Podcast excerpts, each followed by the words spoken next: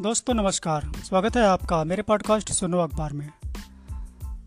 दोस्तों, कितने ही लोग 2014 से लेके आज तक में यहाँ बैंकों से धोखाधड़ी करके कितने पैसे लेके देश से भाग गए हैं और इनके लिए कितने समाचार आए हैं, हमने आपने सबने सुना है। और आज एक समाचार उन संदेशरा बंधुओं के बारे में है, जो चौदह हज़ार करोड़ की धोखाधड़ी कर विदेश में ऐश कर रहे हैं। उन्हीं के बारे में जानकारी? भारतीय बैंकों से चौदह हज़ार करोड़ रुपए की धोखाधड़ी कर देश से भागने वाले गुजरात के संदेशरा बंधु नाइजीरिया में फल फूल रहे हैं।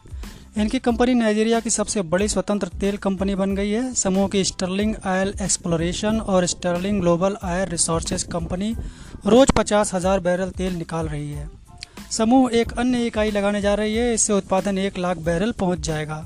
यह तब है जब भारत सरकार संदेशरा बंधुओं को सबसे बड़े आर्थिक घोटाले में से एक का दोषी मानती है। जाँच एजेंसियाँ 2017 में देश छोड़कर भागे इस परिवार को लाने की कोशिश कर रही हैं।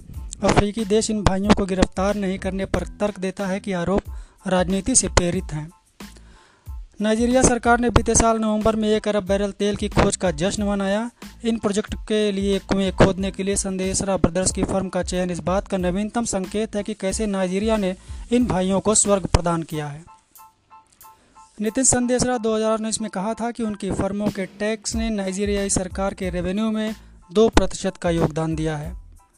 सीबीआई के मुताबिक समूह ने विस्तार सुनियोजित आर्थिक धोखाधड़ी से किया। बैंकों से एक दशमलव सात बिलियन डॉलर, लगभग चौदह हज़ार करोड़ का कर्ज लेने के झूठे व मनगढ़ंत दस्तावेज़ पेश किए।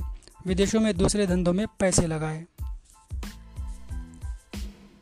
इनकी शुरुआत होती है उन्नीस सौ अस्सी से, जहाँ वडोदरा में ये चाय के धंधे में उतरे और धीरे धीरे तेल हेल्थ केयर निर्माण और इंजीनियरिंग के क्षेत्र में विस्तार किया। 2007 में समूह की फार्मास्यूटिकल ग्रेड जिलेटिन के निर्माण की सबसे बड़ी कंपनी बन गई थी। गुजरात के अम्पाट गाँव में साठ हज़ार वर्ग फीट के फार्म हाउस में भाइयों के निजी जेट लग्जरी कारें और बॉलीवुड आर्टिस्ट से लेस पार्टियाँ, सुर्खियाँ बनती थीं। अब लागोस के विक्टोरिया द्वीप पर भी यह परंपरा जारी है। उधर मणिपुर में हिंसा जारी है और मणिपुर में 10 कुकी विधायकों ने केंद्रीय गृह मंत्री अमित शाह के सामने नई मांग रख दी है। कुकी लोगों के लिए मणिपुर से अलग प्रशासनिक इकाई की मांग कर चुके इन विधायकों ने कहा है कि भारत सरकार अगर कोई समाधान लाती है तो यह समुदाय विशेष को ध्यान में रखते हुए नहीं हो, बल्कि समूचे रीजन को ध्यान में रखकर किया जाए।